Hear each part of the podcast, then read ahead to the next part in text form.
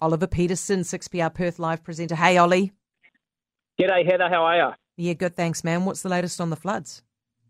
Oh, the floods are no good, no good at all. We're talking about an hour south of Sydney in Wollongong, right the way up the mid north coast. Basically, anybody that lives adjacent to the Hawkesbury or the Nepean River is, as we speak, either being evacuated on very high alert to be evacuated.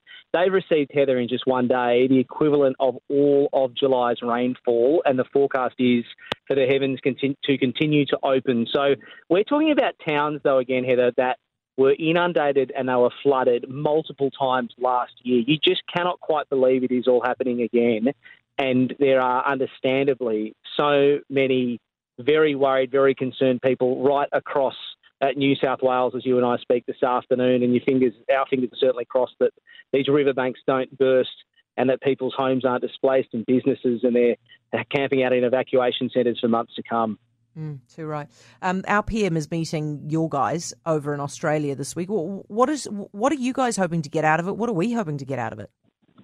Well, I think it's the, the same old. Let, us try and you know kiss and make up and say we're, we're best friends and our countries are open for business, don't you? I I think obviously on your agenda is this idea that we stop exporting uh, Kiwi criminals, which I know has been a source of mm. uh, a lot of tension for your Prime Minister now for some time.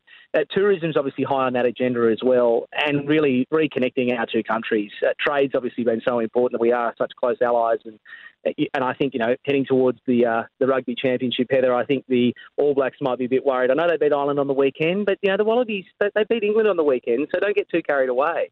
Oh, mate, it's the Wallabies. You're not even the same league, you know. I mean, I'm I'm so excited about seeing the clash, but you know, come on, let's be realistic. You don't need any more disappointments, do you?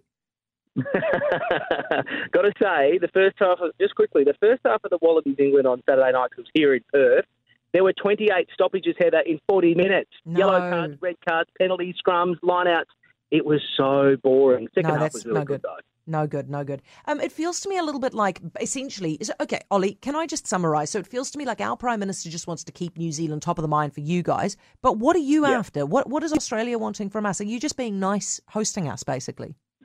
I think we want all of you to come here. We just want all of you to come here and you know have a holiday here.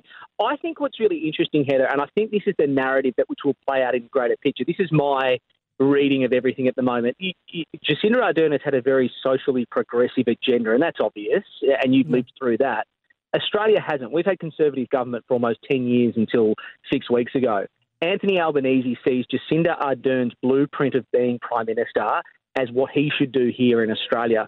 So I think that's exactly what he will look to do is to try and copy the social policies of Jacinda Ardern and make Australia quote unquote, a kinder country. So that's why I think we're going to see a lot more of Albo and Jacinda Ardern rubbing shoulders in the months to come. This isn't just a one off. This is about making our two countries closer. And, and, and I think from a regional power perspective as well, it is so important with you know the, the, tension we're experiencing at the moment between Australia and China and their influence in the Pacific.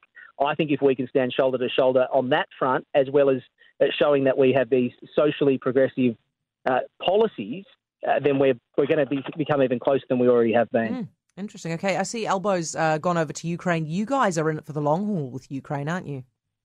Well, we've just also pledged another $100 million. So the Prime Minister was visiting a couple of towns which have been destroyed by uh, Russian troops. He stood side by side with uh, Zelensky and pledged another $100 million of, of war fighting uh, you know, ammunition and, and, and more resources as well, which look, it's, it's pretty interesting, I've got to be honest, to see that our Prime Minister was, was standing side by side with uh, Vladimir Zelensky. He's had uh, widespread support from all quarters of Australia today and across the political divide. They've seen this as a very, very strong symbol to see the Australian Prime Minister in Ukraine. So uh, I think he's got to get back here, though, because he's only been PM again for six weeks. He's spent a lot of time outside of the country. We've got these floods in New South Wales. We, we have the Reserve Bank meeting tomorrow, which will obviously be putting up interest rates.